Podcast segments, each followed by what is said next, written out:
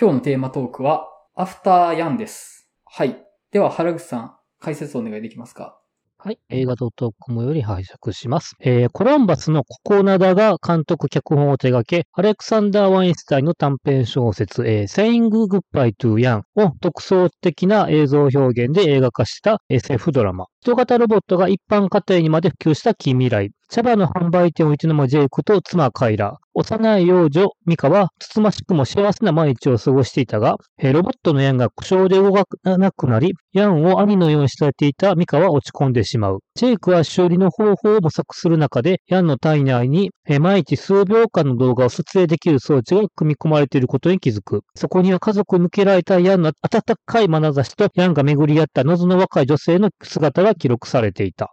コレイン・ファレルが主演を務め、ウィザートリモースのジョディ・ターナ・スミス、ドラマアンブレラ・アカデミーのジャスティン・エイチ・ミンが共演。コロンバスで主演を務めたヘイリー・ルー・リチャードソンが物語の鍵を握る謎の女性を演じるとなっております。はい。では、おのおの触りの感想を伺っていこうかと思うんですけども、ここから先、ネタバレ込みの話入っていきますので、見てから聞きたいという方は、ぜひ一旦聞くのを止めていただけたらなと思います。はい。じゃあ、触りの感想、原口さんいかがでした？えーと、個人的に結構今回気に入ってて、やっぱこの作品のロボットに対する考え方とか、ロボットと感情についての問題課題で、その辺描き方が日本のとある漫画に似てるなとか思ったりしながら、あと、えっ、と、岩井俊二作品の引用、えっ、と、音楽含め、こう、なかなかいいところをついてて、なんかね、総合的にはなんかこう、文系 SF 作品として非常に気に入っている作品ではあります。各種それぞれ話題で、この後語れたらなと思います。じゃあ、前田さんいかがでした？ええ私は、あの、すごく心地いい映画だったんですけど、うん。その情緒的なことが本当にわからない人間なんで、なんか、ああ、今日の夜めっちゃよく寝れそうやなとか思いながら見てたら、急に終わったって思いました。私、ほんまになんかちょっと自分がちょっと情けなくなるぐらい、あ、終わったと思って、今日はもう皆さんの話聞いて、ちょっとちゃんと人の心を学ぼうと思いました。はい。はい。はい。じゃあ、マリオンさん、お願いします。そうですね。まあ、僕もめちゃくちゃ大好きな映画でしたね。もうあの、中盤ぐらいですかね。ヤンのメモリーを初めてジェイクが見るところのシーンでもう大号泣し始めてて、もうそれからずっとちょっと涙が止まんないぐらいな感じだったんですけど、まあなんかすごくいろんなものが曖昧であやふやな世界の中で、じゃあ何が自分の中で確実なものというか大切なものなのかなみたいなのをこう巡る話だなというふうにまあ個人的には思って、家族とか自分のルーツとかアイデンティティとかいろんなものがあって、それがまあ確固たる何かがない中で、じゃあ何が自分の中で大切なものなんだろうみたいなのをまあ考えていくみたいな映画だったので、個人的にはすごく大切にしたい一歩にまた出会えたなっていう感じでした。はい。はい。えーっと、僕はですね、すごくいい映画だなって思いながら見てて、まあ特にその、他人の視点になるっていうこと、で他人の記憶をトレースすることみたいなのの情感みたいなのはすごい豊かに描かれてる映画だなと思ったんですけど、結構僕途中うとうとしてて、いいことを描いてんなーっていうのはわかるんですけど、でもなんか記憶があんまり定かではないんですよね。うん。そこ、まあ、なんか喋れるとは思います、多分。あはい。ただ僕、冒頭のダンスシーンむちゃくちゃ上がったんですけど、あれめっちゃ楽しかったですね。めっちゃ良かったですね。ちょっとびっくりしました。もうギャスパーの絵のクライマックスみたいに上がってました、僕。確かに色合いのカラフルさ確かにうん。クライマックス感あった。いや、ほんまなんか、この4人で出たいと思いましたもんね。あれ？あ、あの、ね、ダンスゲームね。多分原口さんがすぐ間違えそうな気はするんですけど。いや、もう、好き勝手言うてまた原口さんかとか言って盛り上がりたいですね。俺そういうやつばっかかい。はい。じゃあ、深掘りしていこうかなと思います。はい原口さん、じゃあ、まず、なんか、ポイントありますか？なんかロボットの考え方とかので言っていいのか、理系よりの。いや、いや、そこもありだと思います。僕、本作のテクノロジー的な部分の話したいなと思ってたんで。ああ、はいはい。ああ、じゃあガチでいくと、一応俺、えっ、と、元は本業が SE でプログラムとか組んでたこともあるので、そもそもだからロボットに感情を乗せることは基本的にはできないわけで、で、作品の中で、その日ごとの印象的な映像だけが数秒間残っているっていうのが、どうやってるのかなって結構興味深くはあって、はい。だからこういうの、アルゴリズム的に言うと映る映像のなんかポイントポイントとかで、信号処理の計算とかでビットが立ってるところを取ってるとか、なんかなって、理系的に思ったりするんだけども、もしなんかないかしらの感情の仕組みを作って取ってんのだったら、どうやってこの数秒を選んでるのかっていう非常に興味があって。ああ、うんなるほど。テクノロジー的な、その、原理みたいなところがめちゃくちゃ気になったって感じなんですね。そうそうそう、うん。うん。なるほど。で、やっぱそこには感情が含まれているのかどうなんだろうってこう、無限ループを繰り返しちゃうんだけど。うんうん。うーん、いや、そうですね。まあ、ロボットに感情がありましたっていう話のようにも見えるし、単に AI がそういうビッグデータに乗っ取って処理したら、こういうシーンって人間好きですよね、みたいなのをちょっとずつ集めて撮影しただけにも思えるかなと思って。何その発想めっちゃ面白いです。だから人間って基本的にこういうシーン好きですよねっていうのを切り取ってるだけっていう風にも見えるかなうんとは思うんですよね。まあ、あやとそれか、無作為な映像を勝手に人間が都合よく解釈しているだけとも見えるっていう。うん。その、あの映像を撮影したことの主観に自我があるのかどうかうんっていうのはあんまりよくわかんないかなっていうのと、そこに意味を見出すことができるのかどうかっていうのももうこっち任せかなって気もすると思って、確かにそのマリオンさんが言った通り、本当に無細工な断片的な映像の連なりでしかないとしても、でもそれってもう見る側からしたら過去って全部きらめいて見えるよなってそういそうう。そう。そうなんですよね。うん。うん。その、原口さん的にはそういう機械の自我っていうものは、はい。どうあるものだというふうに認識ししてるって感じなんですか？でも、そこはなんやろ。いわゆるアイザック・アシモフのあの、ロボット工学三原則かなって思うんですけど、人間に危害を与えてはならない、人間の命令に従わなければならない、思考を守らなければならない。はい。っていう、その、ロボット工学三原則には乗っ取った AI ロボットではあるかなと思うんですけど、基本的にはそこは揺るがずに。う。うんん。なえーっと、つまりそれは自我と言われるものじゃなくて、うん単にそういう処理でしかないってことですか？基本的にはね、なんかそう、ちょっと理系の観点が、で見るんだけども、うん所詮0と1のね。でももしやったとしたら面白いよねっていうのは感じはあって、うん。で、実は中身はそう、すごい技術が組み込まれていた文化的に見てもっていう、技術的に見ても。うん。でね、俺それで見ながら、ちょっと、とある日本映画を思い出したんですけども、はい。カリブ・マレーさんの原作の漫画の山下信弘監督が映画化したハードコア。あれに近いもんがあるなと思いながら見てて。へえ。ああ、僕見てないな。あ見てない？漫画も読んでないんですけど。うん見てないですね。あれ見ると、最後見るとちょっとロボットの感情的な話で、クライマックスになるんで結構いい作品なんですけども、結構その世界観に通じるものがあるなと思いながら見てて。なるほど。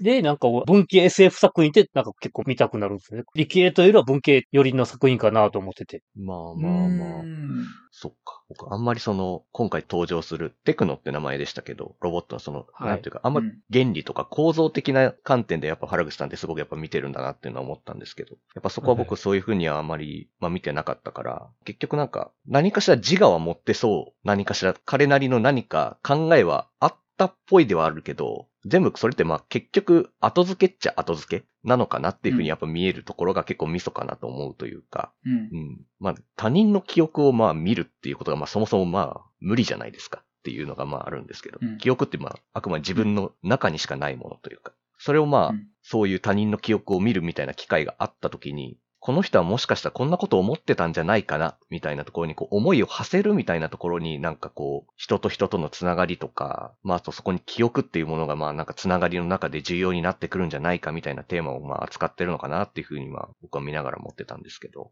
うん。うんうんうん。そうですね。なんか、描いているものの素朴さというか、卑近さみたいなのが結構僕、グッとくるところがあ、って、すごいいいシーンの連なりなんですけど、あの、記録されてた映像って。でも取り留めないし、さりげなさすぎる瞬間ばっかりやなとは思って、あんまりその、情感たっぷりなものだけ切り取った感じもしないなと思ったんですよね。なんか本当に何気なさの集積かなって思って、僕思い出したのが、あ、ゴーストストーリーっていう映画をちょっと思い出してたんですよ。うんで、あれもお化けになってしまった男の視点から、そのものすごい壮大な視点になったと思ったら、むちゃくちゃ卑近な視点になったりとかで、なんかあんまりそこに意味がないように見えるというか、見てる視点の側に、もうその男が死んで幽霊になってしまったことで、あんまりその人間のルールで動いてないように見えるというか、その生前の記憶にすがるっていうプログラムになってしまったようにも見えるなと思って、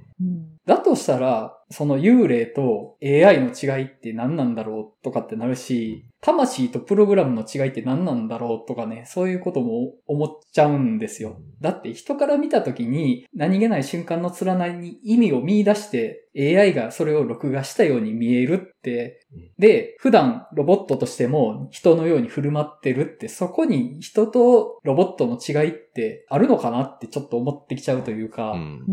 そうですね。うん、うんなんかね、そのあたり、魂とは何かみたいな話なんだろうな、みたいな感じでは見てたんですけど、うん。そうですね、うんやっぱり。うん。ですね。うんあと、ちょっと見てて面白いなと思ったのが、記録されてた映像を見るときに、記録されてた音声とは別に、今の音声なんですかねなんか二重で声が入ってたりしてたと思うんですよ。ああ、はいはいはい。あれってどういう意味なのかなっていうのを僕ちょっと掴みかねてたんですけど、うんその、記録されてた音声を今もう一度読み上げてるのか、あるいは、なんだろう、その、主観として言葉を語り直してるみたいな。うんすいません、僕全然、あの、受けた感触をうまく言語化できてないんですけど、すっごいなんか良くって、あれが。うんその、記録は語り直すことでなんか記憶としての生命力を得るみたいな、あの、あそこで単に声が一つだと単に再生してますみたいな感じに見えちゃったと思うんですけど、音が重なってるから、その、今見てる人の自我みたいなのがそこに重なることで、再生された過去と、それを見て今再認識しようとしている今の自分みたいなのが重なることでようやく記録が記憶として再生されているって感じに見えて、結構あの演出僕は好きでしたね、あれ。うん。確かに記憶ってやっぱり反復しないと定着しないよなっていうのは、なんかそういう意味なのかなっていう、うんちょっとまあ、なんか今なるほどなって思いましたね。確かに。一回覚えたことをやっぱ何回も反復してようやく身につけて、それをもう自分の記憶として何回も何回も繰り返し思い出したり、話したりとかってできるっていう風になるのかなっていう。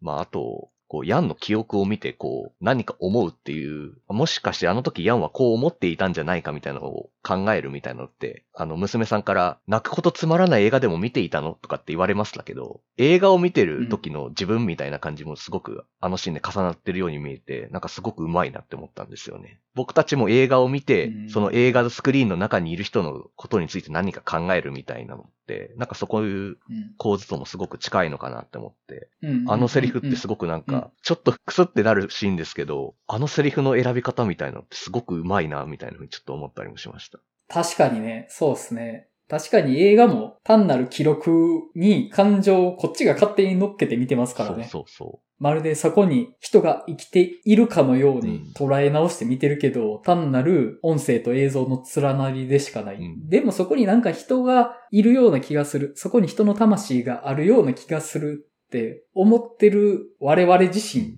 ていう感じはありますね、確かに。うん。うんうんうん。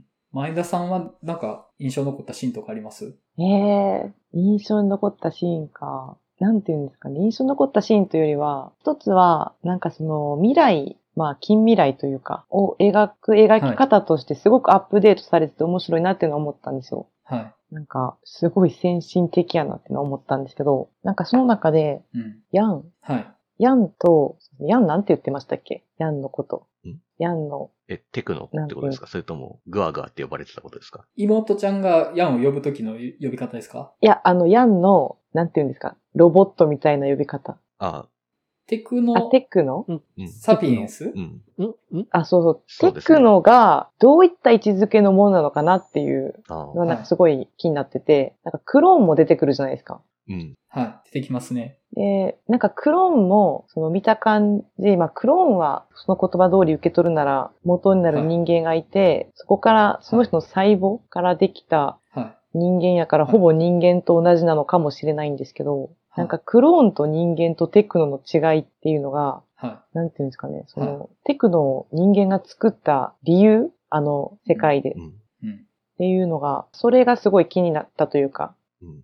うん。人間にすごく近いものを作りたかったんだろうなとは思うんですけど、うん。なんかあの世界で人間にとってのテクノがどういう役割の存在なのかっていうのが、なんかちょっと私の中ではふわっとしていて、う。うんん。確かに、最初僕も見ながら、なんかどういうことなのかなって思ったのは、テクノって要は、一応製品だよなって思っうんうんた時に、一方ではなんかテクノをなんかこう、博物館というか、研究？なんか文化的な観点で研究してるみたいなポジションみたいなのが出てきて、え、うん製品なんだからそれはわかるだろうみたいな、そんな未知なことあるのかみたいな、のは最初思ったんですよ。うんうん。うん。むしろそれ分かんない状態で売ってるのまずくないか、製品的にみたいな風には思ったんですけど。まあでも、あれは多分、テクノというものからなんか文化的にどういう立ち位置というか、まあ AI とかもそうですけど、今後どういう発展を遂げていくかみたいなそういう研究とかそういったものになっていくんかなとは思うんですけど、おそらく。うん。うん。まあ、最初そこはちょっと、あれって思ったりとかはしたんですけど。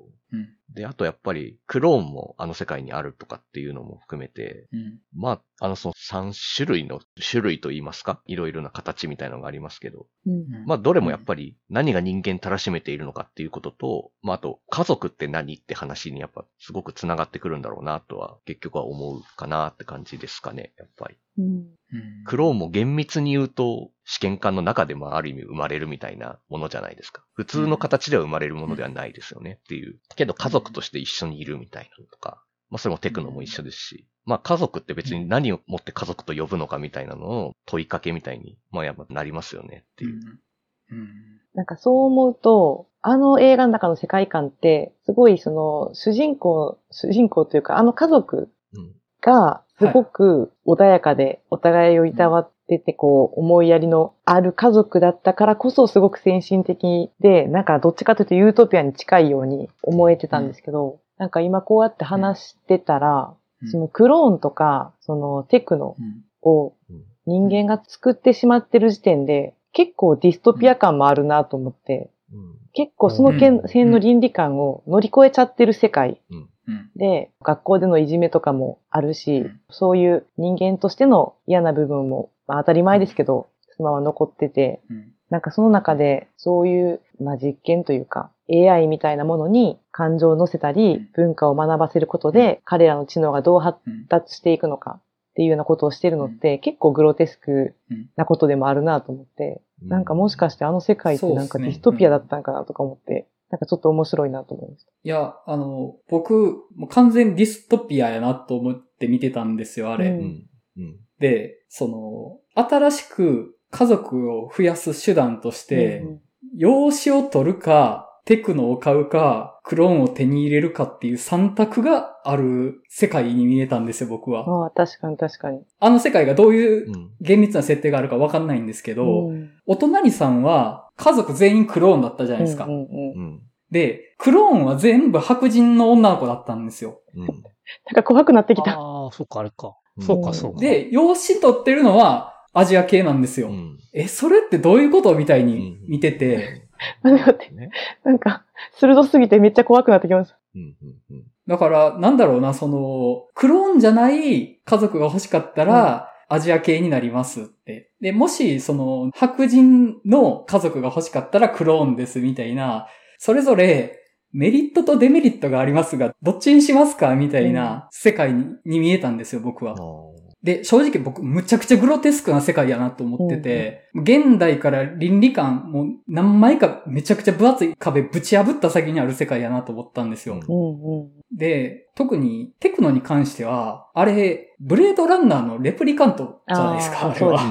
そうですねで基本的には人型だけど、人権はないっていううん確かに。うん。話だと思うんですよ。うんはい。はい。だから、ヤンもブレードランナーで最後あの、名台詞が出るじゃないですか。うん あの、雨の中の涙のようにみたいな。うんそれを他者としての言葉じゃなくて、主観として、あ、こういうの見てたんだなっていうのを見たっていう。なんかレプリカントの視覚に残ってた情報を見たら、あ、そういうこと見てたんだな、感じてたんだな、みたいなのを人間側が感じたみたいな話に思って、まあ、あの、むちゃくちゃグロテスクだし傲慢な話だと思うんですよ。うん。お、人間様がちょっとロボットの中身見てやったら、なんか、自我に芽生えたっぽいじゃんすごいよねみたいな。いやいや、傲慢すぎでしょみたいな話にも見えるなと思ったし、あと、その、大企業による、なんか潜入みたいなのがむちゃくちゃ進んでる世界じゃないですか。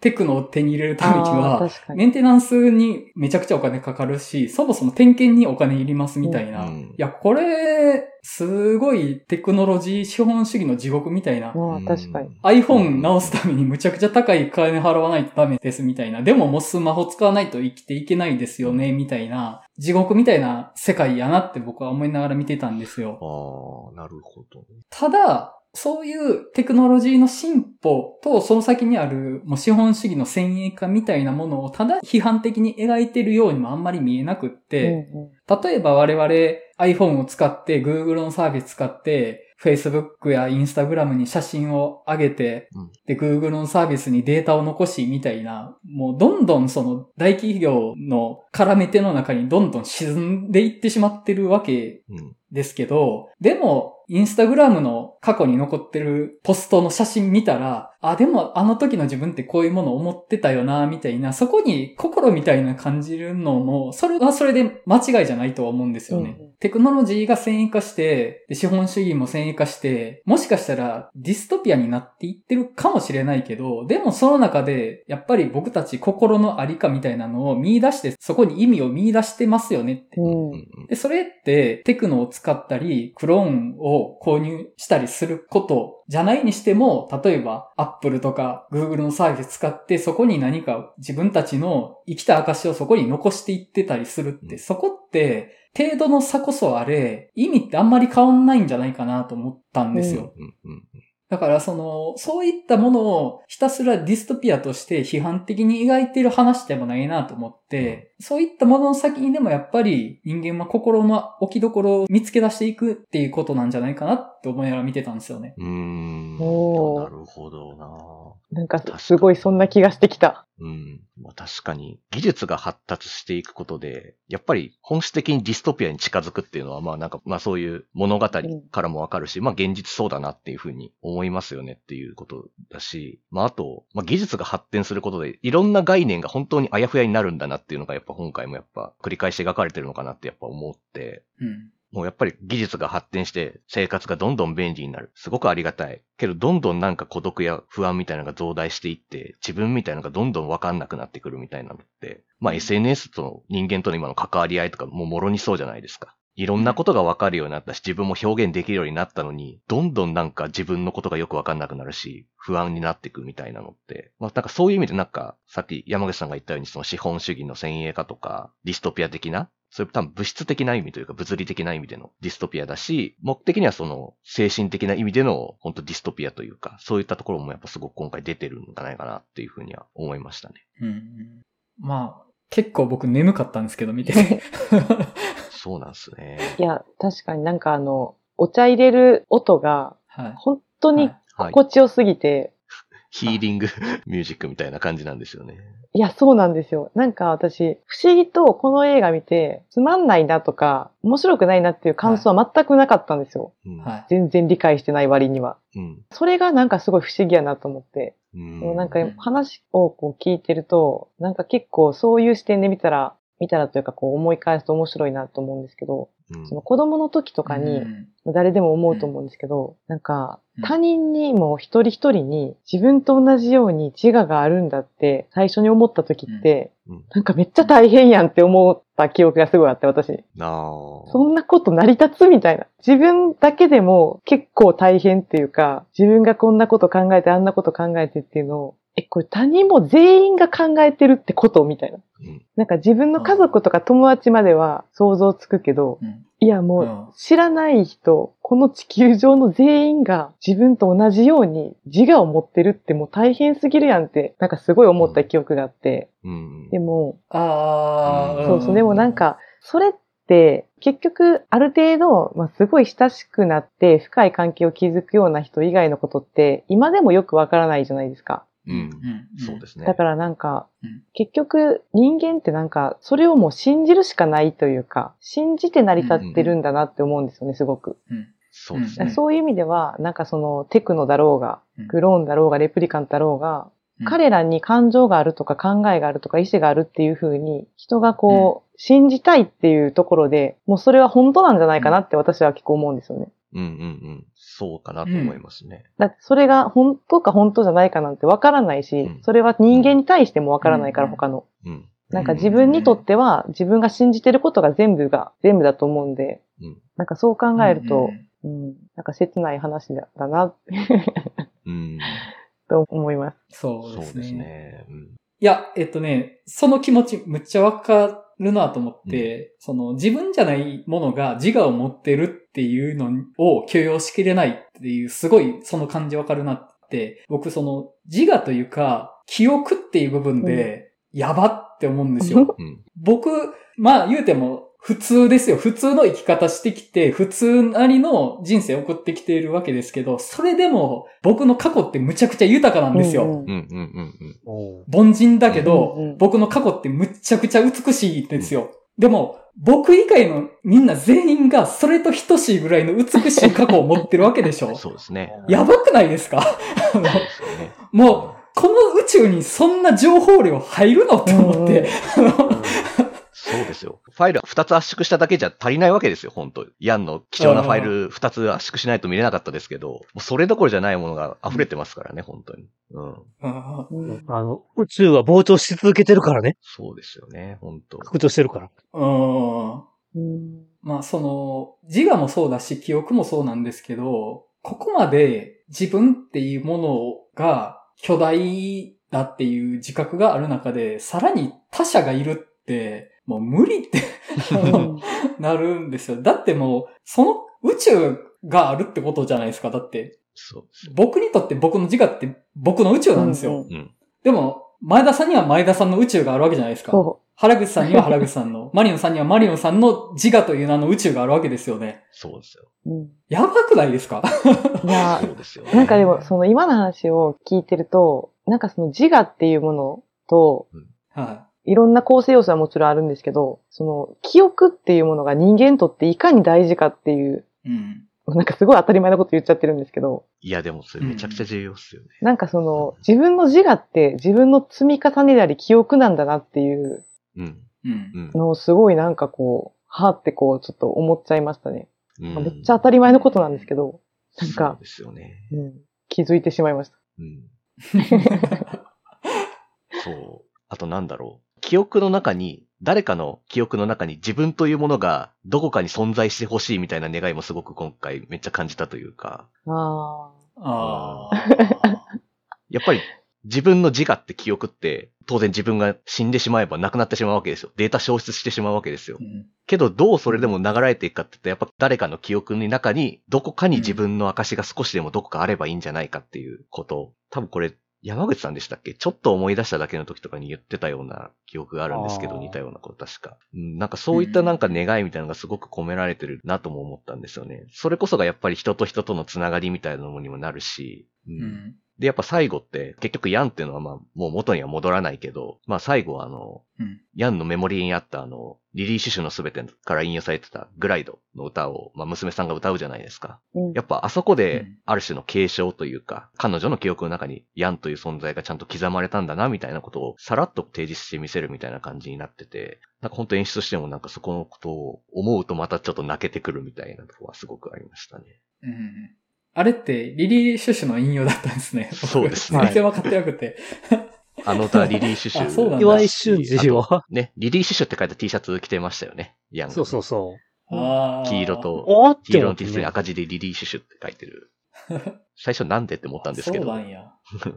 最初なんでリリー・シュシュなんやろって思ってたんですけど、けどなんか、まああの映画も、リリー・シュシュもなんというか、テイストは全然違いますけど、やっぱりあの、青春時代の、思春期の、もう自分ってものがやっぱよくわからない時代の、すごいもがきみたいなものとか、誰かと繋がっていたいみたいな葛藤とか欲求とか、やっぱそういうのを描いた映画だなっていうのを、まあ改めてまあ気づいたので、まあ今回にもすごくそれ通じるテーマだなって思って、なんか、これをやっぱ選んでくるあたりの、なんかセンスというか、なんかすごいなと思いました。うんお父さんのお茶のくだり、うん。僕結構好きで、結構ね、僕、本作、うとうとしながら見てたから、結構肌感覚で見てたんで、ちょっとずれたこと言っちゃうかもしれないですけど、そのお茶の味が好きなんじゃなくて、何かを突き詰めていくのがいいみたいな感じでお茶を、うん。学生時代にお茶をと出会って、お茶を扱い始めたみたいな話やったと記憶してるんですけど、なんかそこがすごくいいなって思って、てか、その気持ちむちゃくちゃわかるなと思ったんですよ。あの、例えばですけど、別に映画がそんな好きなんじゃないけど、映画っていうものを積み重ねることになんか意味がありそうだから映画見てるみたいなの、僕ちょっとだけあるんですよ。なあ、おー。うんうんうん。あの、映画そのものの面白さって、そんなにないなと僕は思ってて、あの、ちょっと今 爆弾発言ですけどね。ちょっと、おーってなりますけど、僕は、え？ってなりますけど、まあいいや。あの、いや、映画僕見てて2時間のうち面白いのほんま一瞬やなってちょっと思ってて、それ以外の時間って自分の中で考えたことで間を持たせてるんですよね。うん。おその考えこてることがいつもすごいんだけど、その映画を見て、自分が何を感じるかっていうことを考えるたびに映画を見てるみたいな時間が長いんですよ。うんで、その中でたまに、いわゆる一般的な意味での面白いみたいなのがちょこちょこ挟まるみたいな感じなんですよ。で、その面白いの狭間にある自分のことを考えるための材料を取り入れるために映画を見てるみたいな時間が結構あるんですよね、僕。うんだから、あの、お茶を、だって、うわ、もうお茶うんまって、その、飲み続けるとか無理やと思うんですよ。で、映画も別に2時間、うわ、もう最高もうこの映画面白くない瞬間が一瞬もないわなんて映画別にそんな、めったにないじゃないですか、そんな映画。そうですね。わあ、なんか1時間半はもんないけど30分だけめっちゃおもろいわ、みたいな。でもその1時間半に意味を持たせたいからいろんなことを考えてるんだと思うんですよね。これはもう僕の意見ですよ。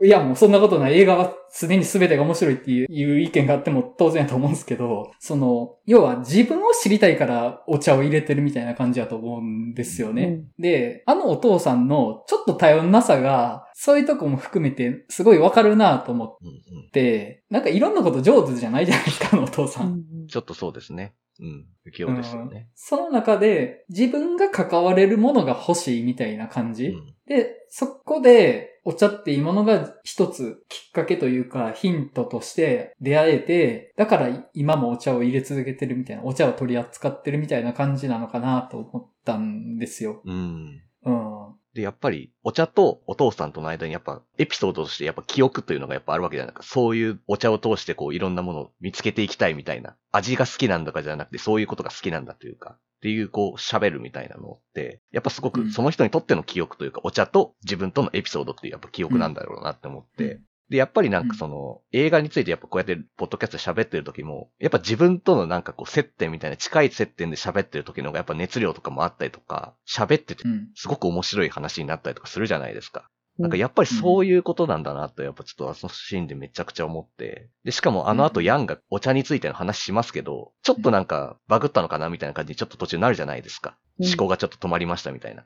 あの時ってやっぱ自分にそのお茶との接点みたいなのがないみたいな風な感じなことにちょっとセリフ的なニュアンス的になんかちょっと近いものがあったから、なんかそこでこう、同じ記憶みたいなものを持ってるけど、ちょっとやっぱり人間とテクノとってちょっと少し違うものがあるよねみたいなのが、あそこでちょっとこう、差別化というか違いみたいなのがはっきりこう明確になってて、なんかあのシーンとかちょっとほんと切なくて、あのシーンでもまたちょっとうるって泣いてしまったんですけど、うん。しかもこう、茶葉がブワーって広がるシーンが、あの、また、ヤンのメモリーを見る時の記憶がブワーって広がるシーンみたいなのとすごく重なって見えて、なんかまた余計に泣くみたいな感じでしたね。うんそうですね。うん。その、大人たちがギャンを思い出す時の語りって結構一人語り的なことを常にしてるなって思いながら見てたんですね。お父さんもそうだし、お母さんもそうだったと思うんですけど、うんあの、娘ちゃんはヤンを他者として見てたと思うんですよ。うんうん。うん。触れ合いとして。お兄ちゃんとして見てたと思うんですけど、大人は、やっぱり、まあ機械っていうことが分かってるっていうのもありますけど、やっぱり自分の一人語りを対話としてしたいみたいなものとして扱ってるように見えるかなってちょっと思って、そのお茶の話もそうだし、お母さんの話もちょっとどんな話してたか記憶ふわっとしてるんですけど、ああ、はいはい。何のシーンやったかなでもあれもやっぱり、その自己言及というか内政というか、より自分というものを深く理解するために、一度ヤンという他者のように見えるもの。でも実質的にはもう鏡みたいなもんやと思うんですけど、うんそこに向けて言葉を放って、そこから返ってくる言葉で、その自己確認するようなうん。ものになってるように見えて、それってすごい大人な感覚だなと思うんですよねうん。その、子供にとって人の形をしているものは他者として接するためのものうんとしてあるけれども、大人にとっては、独り言を独り言じゃない体として聞いてくれる存在みたいなのが欲しいってあると思うんですよね。うんうんなんかその、ヤンというものに対する接し方も家族の中の役割によって違うみたいなのもあるのかな、みたいなのはね、ちょっと思いましたかね。うん。うんあと、あの、僕、この映画自体を話としてちゃんと分かってないんですけど、ヤンは、ここに至るまでに別の家族に飼われてたじゃないですか、もともとは。うん。ははいい。。はい。あれって何個か点々ってしてるってことでいいんですか？えっと、主人公家族の前に、二つの家族はい。かな、に多分使えてたというか、まあ、まあ所属してたって形かですかね。うん。いや、なんかそのあたりでちょっとふわっとしてて。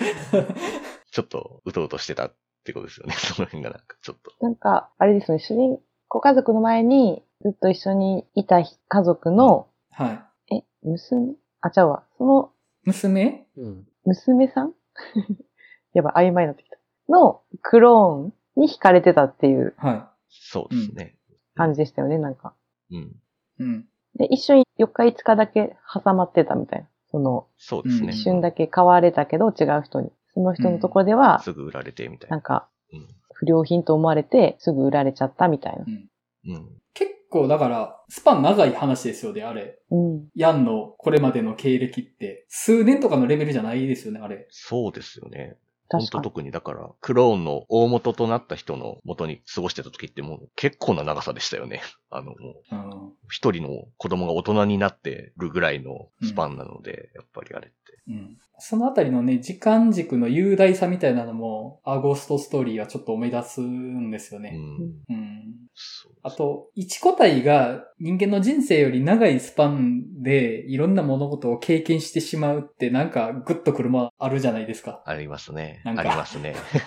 うん。ありますね。壮大さの中に哲学的な問題がこう入ってくる感じとかも含めて。うんそういう時間の流れのツボみたいなのもちょっとあるなとか思ったりうん。とか。うん。ですね。で、また、あの、音楽がやっぱめちゃくちゃ今回良かったなって思って、はい。もう最初のオープニングのダンスシーンのあのポップさもちょっとびっくりしたぐらいでしたけど、はいはいやっぱもうなんか、もういいシーンで流れる曲全部いいなみたいな思いながら聞いてて、うん、もう、うん、うん。この音楽のせいで泣いてるのではってぐらい涙を誘うんですよね、どれもなんか。うん、すごく自分の中で。で、その、結局、一番最後、あの、クローンの大元となった人と過ごしてた時の記憶をこう見る時の音楽がまた坂本龍一のメインテーマが流れるあたりで、ね、もうちょっともう、これ以上涙を流させるのはやめてくれってぐらいちょっと泣いちゃうぐらいで、音楽とかめちゃくちゃ好きで何回も聴いちゃうんですけど、うん、サントラもちょっと今回かなり好きな作品でしたね、そういう意味で。うん。音楽良かったと思います。うん、うん。あとなんだろう。なんか、うんあります？ここがっていうところ。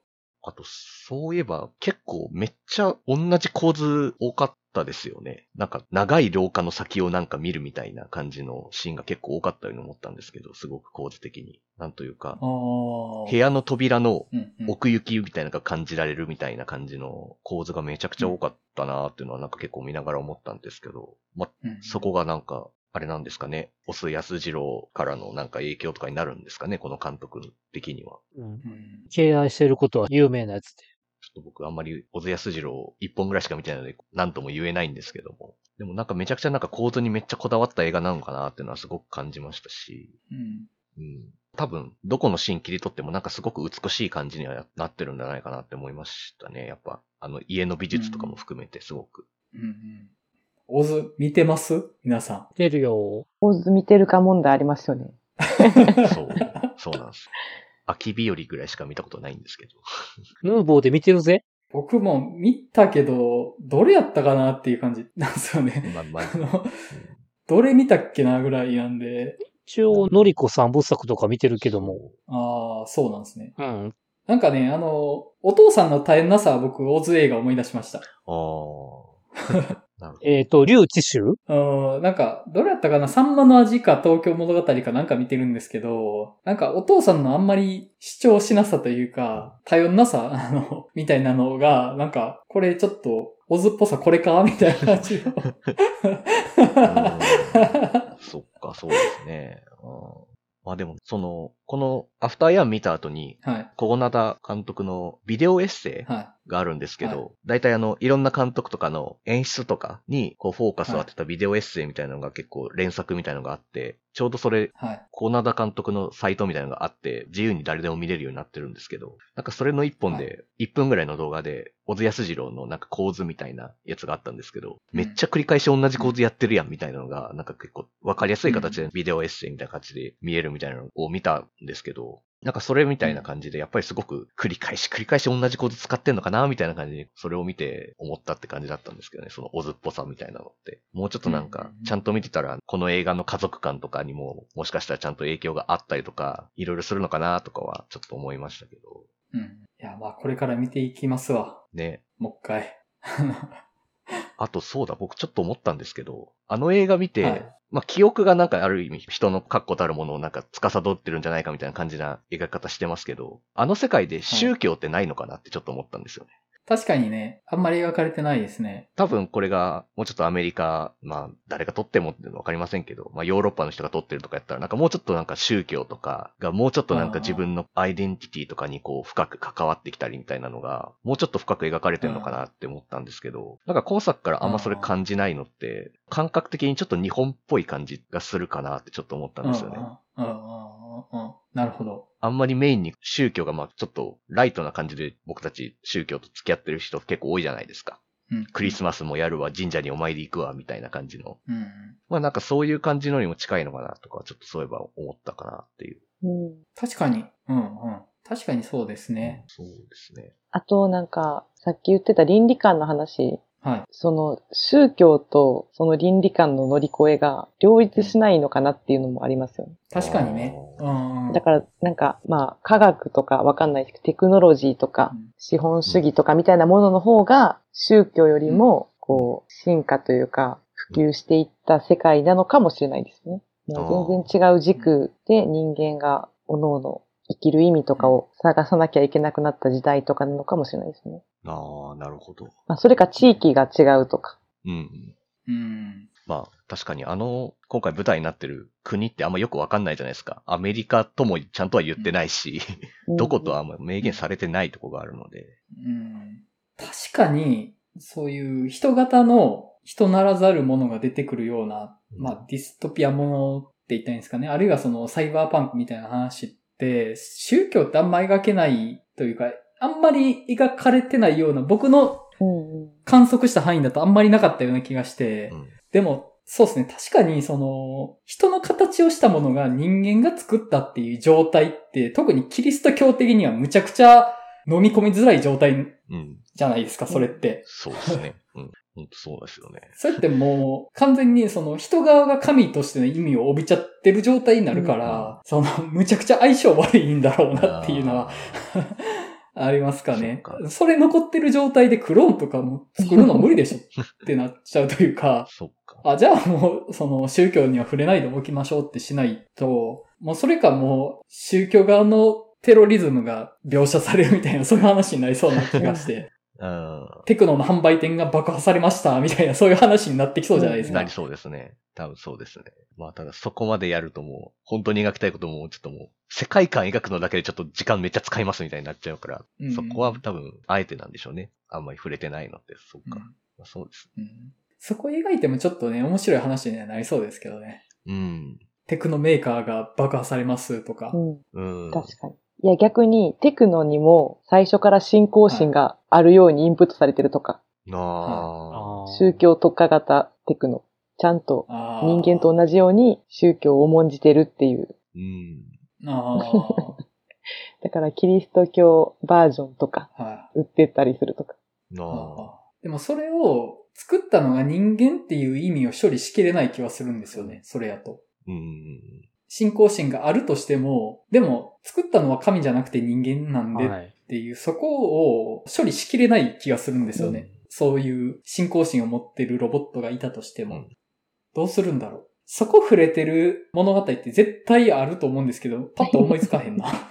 うん。そっか、リドリー・スコットってそういう感じでもまあ別にないのか。ああ。あプロメテウスとか、あまあちょっとまあ違うか、あれは。ーうんまあ、というか、あれですよね、その、人型のロボットとかが出てくる話って、作られたものの物語がロボット側が帯びるじゃないですか、大抵の場合。この物語におけるロボットの役割は現実における人間ですみたいなうん風になるじゃないですか、うん基本的には。ブレードランナーとかもそうやとは思うんですけど、ブレードランナーにおけるレプリカントって、まあ、現実における我々ですよねっていう、命は限られててそれでも生きますみたいな、になるから、その、三重構造にできないんじゃないですか？うんだ。からまあ、人型の創造物を描く時点で、それは、それ自体が宗教的な物語なんじゃないですかね。ああああ。、まあそう確か劇中に宗教が出てくるかどうかではなく、人型のものである時点で、それは宗教的な物語ってう。いうんそっか、ことなのかなって気はしましたかね。そっか。そこの問いかけも一緒にされてるんだなっていうことですよね、本当宗教もまあ一個曖昧なものとして考えるみたいな、哲学するみたいな話かなっていう。そっか。うん。本当いろいろな概念を本当になんか考えてみるきっかけになる映画ですよね、本当に。人間とか宗教とか家族とか、あと僕めっちゃ文化とかもそれ感じましたけど。うん。まあなんか、お茶って文化を白人男性がやってるとか、例えばですけど、うん家族の人種とかも全員違うとかっていうそういうのとかも含めて、やっぱもういろんな人種、いろんなカルチャーがもうごったにになってるっていうのがもうもう、まあ現実そうじゃないですか。やっぱそういうのってまあ、うん。で、そうなることでやっぱり自分の本当のなんか文化のルーツとかもどんどんやっぱわかんなくなってくるみたいなところってまあ、あるよなっていう。うん。そうですね。うん。うんそのあたり含めて、結構ね、なんかいろんなことを考えれる映画やったんかなとは思いましたね。うん。見ててもいろいろ考えてたし、こうやって喋ってても割と話が多岐にわたるというか、いろんな話できたんじゃないかなっていうふうには、はい、思いましたかね。いや、確かにこんな話できると思わなかった。何の話しようとか思って。意外と前田さんが喋ってるな思てんけど。めっちゃ解像度上がりました。この作品に対する。ありがとうございまうん。す。いやいやなん、か、皆さんの記憶を除いたら週に1回はこういう映像とか残ってるわけですよね。あーあーですねなんかエモいですね。そうです。そうです。今このパソコンの画面がパシャってされてるはず。まあ、僕が AI でない可能性は否定できないんですけどね。まあ確かに、この中で一番 AI っぽいのは山口さんですからね。ああ。AI か、優勢からの物体 X の可能性がまだ残されてますからね。やべえな。やべえんだよな。やばいんだよな、それ。はい。まあ、じゃあ、そんな感じで、アフターヤンの話は終わっとこうかなと思います。はい。次回、結局、まだ決めてなかったんですけど、どうします？メライダーブラックさん行きます？ああ。ありかなとは思いつつ、結構一週間で自由はなかなか大変やなって思いも ちょっとありますけど、そうなんですよ。そこなんですよね。意外といけるよ。112話ぐらいで。ブラックサンですよね。仮面ライダーブラックサンを見るかみたいな話が一応出ましたけど。え、ブラックさんか、何でしたっけ？フリクリ？フリクリは原口さんが見る時間がない感じです。ちょっと、うん、今週末が、うん。うん。さあ、あと、だから、モダンラブ東京とか。私はフリクリが一体何なのかも分かってなくてめっちゃ気になってるんですけど。あのー世界系ジュブナイルです。え男の子の好きなものだけ入ってるお弁当です。ライナックスで、あの、音楽は全部ピロースで、ー、へーブラックさんか。でも、3人はもう見られたんでしょ僕見てないです。ブラックさん？見てないですあ、見てないです。あ、だから俺が、この間日曜で全部見終えて、今から10話見るのは、はい。ギリギリかもしれないけど、まあ、いけんこともないんかな、みたいな感じですかね。ブラックサンなこと自体は全然いいんですけど、うん絶対見るっていう約束ができないんで、最悪3人は絶対見てくれたらいいんですけど、僕もちょっと自信ないっすよ、10は今から見切るの。いけるかな？意外と見出すとね、うんそれか普通になんか、一応映画もパラレルマザーズとか気になるやつはあるんですけど、今週公開のやったらですけど。今週公開のやつ。うん。ただね、ちょっと私が、すいません、申し訳ないんですけど、はいちょっと今週ずっと出張で、ああ、じゃあ、はいはい。火曜に帰ってくるんですけど、はい。ちょっと劇場でなんか見れるかどうかもちょっと危うくて、なるほど、ね。なのであの、そういう意味では、最悪前田がいなくてもいけるものとかで選んでもらった方がいいかもしれない。いや、もうそれ、ブラックさん絶対無理でしょ。うん。無理かもしれないじゃなくて、絶対無理やと思いますよ、それ。そうですね。無理だっけ。今週ずっと出張とか、絶対無理ですよ、それは。もう寝る前に謎の義務感で見続けるしかないです。いやー、ちょっとそれはもう避けましょう。それはやめましょう。無理ですわ。絶対に。だからもう別ですわ。で、劇場公開作も無理なわけですよ多ね。分無理やです。無理でしょうね。だから、またフリートークしか残されてないんじゃないですか、これは。そうなんですよ。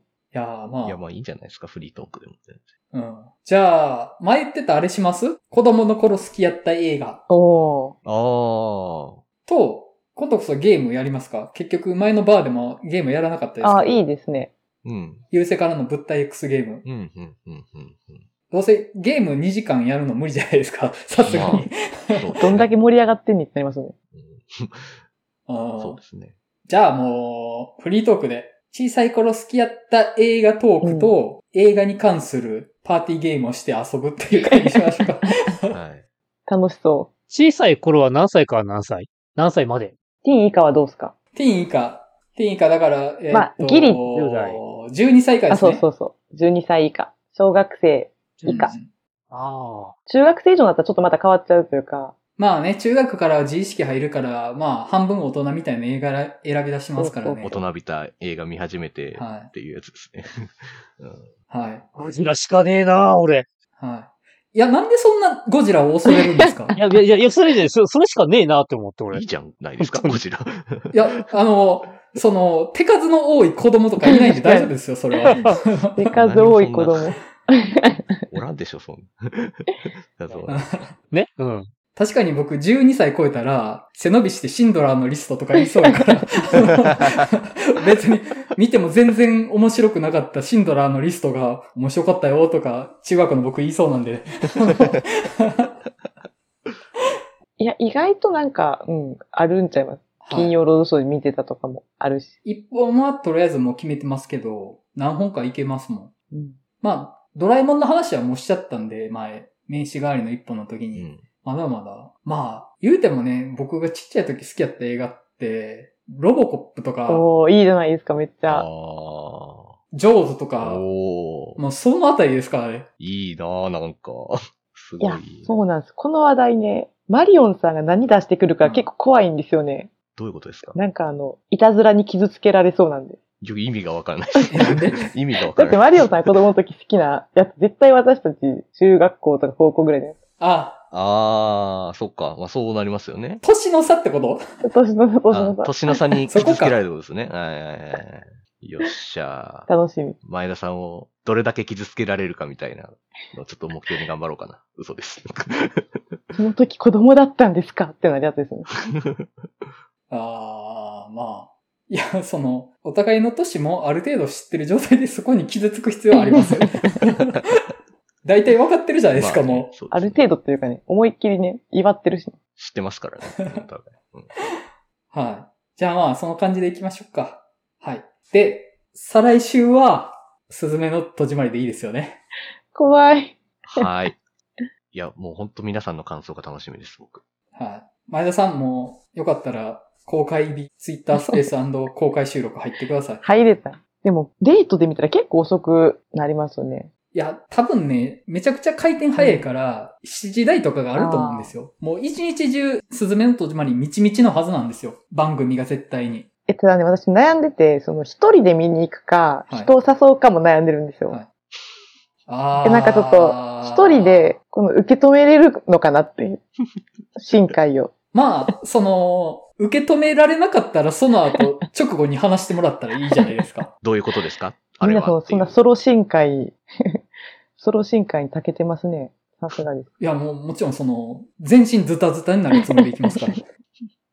それか、お近くの、細田守と新海誠の区別があんまりついてないような人を誘っていくの結構良くないですか？ああ、確かに確かに。なあ細田守の天気の子とか言ってる人がいたら、いや、じゃあぜひ、すずめの戸締まりっていう新海誠の新作映画見に行きませんか？みたいな感じで言って、その人が何を出してくるかみたいなのむっちゃ楽しそうやなって。確かに確かに。人の反応もねめちゃくちゃ、面白そう。結構。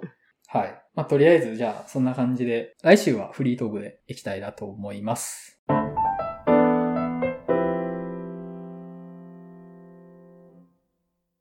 はい。では、お知らせになります。11月も映画の話した推理バーを開催する予定です。場所は大阪の南森町にある日帰りイベント型カフェバー週刊曲がり。日時は11月26日土曜日、オープンが19時、クローズが23時となっております。あの、前言ってたご飯食べに行くのってこのタイミングで行きます？あ、どのタイミング？あ、26? その11月のバーの日。あ、いいっすね。まあ全然いいですよ。うん。で、そこでもう100回の収録しちゃったらいいんじゃないですか？えいきなり、なんか心の準備が。あ、あそうです、そうです。あそういう話じゃなく、あ、ただご飯を行くってことですね。あ、すいません。なんか、ご飯行くのと100回のネタとで、どっちがどっちだっけってごっちゃになってました。いや、えまだ100回のネタって決まってないよね？特に決めてないです。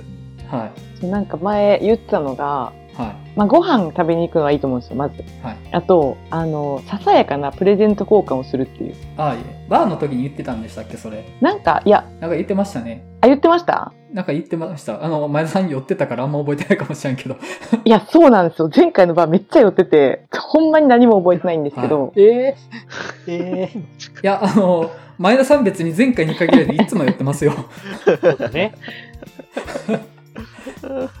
みんなも酔っ払おういや、あの、前回僕もちょっと寄ってました。あの、かなり飲んでからバー行ったんで、あ、そうだったんですね。うん、なんかテンション違ってたよ。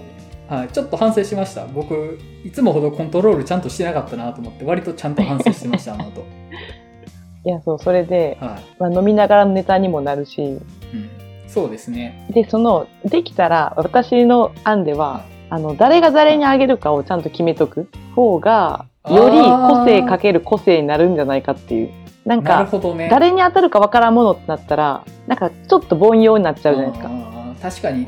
でも、この人にあげようって分かってたら、うんこの人に何をあげてやろうかみたいな感じがちょっとおもろいかなと確かに、前田さんやったら、とりあえず力王の DVD 入れといたらええやろみたいな、その、雑な感じの玉になりそうですもんね。力を嫌がるな。勢を嫌がるなってめっちゃおかしい。俺が嫌がったまあ、あの、確かに誰にあげるかっていうのは明確って面白いですね。あー網高なんかで決めて。あはいはい。面白いかもしれないです。まあ、とりあえずじゃあ、次回のバーの時、ご飯食べます？なんか緊張しますね。そうします？まあね、なんか、お見合いみたいな感じですもんね。いや、ほんまなんか、改めまして、はじめまして、みたいな感じで。いや、1対1のデートよりも緊張するこの4人でご飯行く方が。確かに。緊張するな。今まで常にポッドキャスト収録とバーの店長っていうペルソナを常に被った状態で我々会ってますからね。え、なになにそのペルソナ脱いじゃうんすか？そのペルソナがない状態の我々ってあんまり会ったことないですからね。やばい。やばいなめっ。ちゃ緊張する。怖いな。だ言うても僕、マリオさんと原口さんはそれなりに付き合いあるからな。あね そのペルソナ被ったことないの？前田さんだけっすわ。え、ほんまですか？あだから前、前田さんが淡路島の映画館に一つだ現れた時めちゃくちゃびっくりしたんですよ。僕そのペルソナない時にいきなり来たから、僕は結構ビビりましたわ。あ、なんか前田さんに向けるような仮面今ないわってなってましたね。確かにめちゃくちゃ真顔で着ぐるみ着てたんで、この人相変わらず面白いなって思いました。はい、まあ、あの、ちょっと楽しみになってきましたね。はい。そわそわしてきました。でもなんかちゃんと収録ができるような環境のとこを選んだ方がいいですよね。え、うん。どんな感じですか、まあ個室のご飯食べるとこみたいな感じですかね。うん個室だったらいけるかある程度。でもめっちゃうるさかったりしない方がいいですもんね。まあなんか収録の許可取らんとダメとかってなったらめんどくさいなと思って。26、食事するなら昼、夕方？どっちやろ？昼じゃないですか？いや、俺その日人間ドックで午前中。あ、いや、終わってるからいいやん。あ、終わってからね？うん。はい。はいはい。というわけでよろしくって。はい。バリウムは飲みません。はい。あ、バリウム飲まないんですね。はい。バリウムしんどいですよね。やばい、おじさん特集でしょ。あれは下剤が辛いからね。はい。まあ、あの、細かい時間はじゃあ、その時調整するとして、とりあえず、11月26日、バーありますっていうお知らせでしたね。あの、はい間飛びすぎやろっていう話ですけど、これ。はい。はい。また、この番組ではリスナーの皆様からお便りを募集しています。番組の感想、次回テーマ作品の感想などご自由にお送りいただけると幸いです。また、次回バー開催情報、ポッドキャスト、次回テーマ作品の告知も行っておりますので、Twitter のフォローもよろしくお願いいたします。あと、この番組のイメージキャラクター、映画の話したすぎる猫、かっこ仮をあしらったグッズを販売していますので、よろしければご購入くださいませ。お便り受付先、Twitter アカウント、グッズ販売サイト、いずれも番組説明文に記載しております。はい。あと、ちょっと僕からお知らせなんですけれども、大阪の岸和田市のトンボ池公園というところで、岸和田野外映画祭というイベントが開催されまして、僕がちょっと企画のお手伝いしているイベントになります。11月20日に、もののけ姫を野外で上映する予定です。こちら、よかったら見に来ていただけたらなと思ってます。あの、僕自身はいないんですけど、あの、まあ、なかなかない機会だと思うので、よかったら来ていただけたらなと思います。あと、11月11日、金曜日の夜、すずめの戸締まり公開日に、ツイッタースペースで、とりあえず山口、原口、マリオン3人は参加暫定で、すずめの戸締まりの感想を話します。前田さんもよかったら来てください。そして皆さんもよかったら聞きに来てください。一応収録だけしといて、それを公開するかどうかは後で判断しようかなと思ってます。撮るだけ撮っといて。はい。あの、ちょっとまあ、これはこの場だけにしといた方が面白いなってなるかもしれないんで、まあその時は、ポッドキャストには上げずに、あるいはまあ録音自体せずに、はい。で、一旦ツイッタースペースしつつ録音しようかなと思ってます。よかったら聞きに来ていただけたらなと思ってます。はい。それでは映画の話したすぎるラジオリニューアル第89回アフターヤンの回を終わりたいと思います。それではまたお会いしましょう。さよなら。さよなら。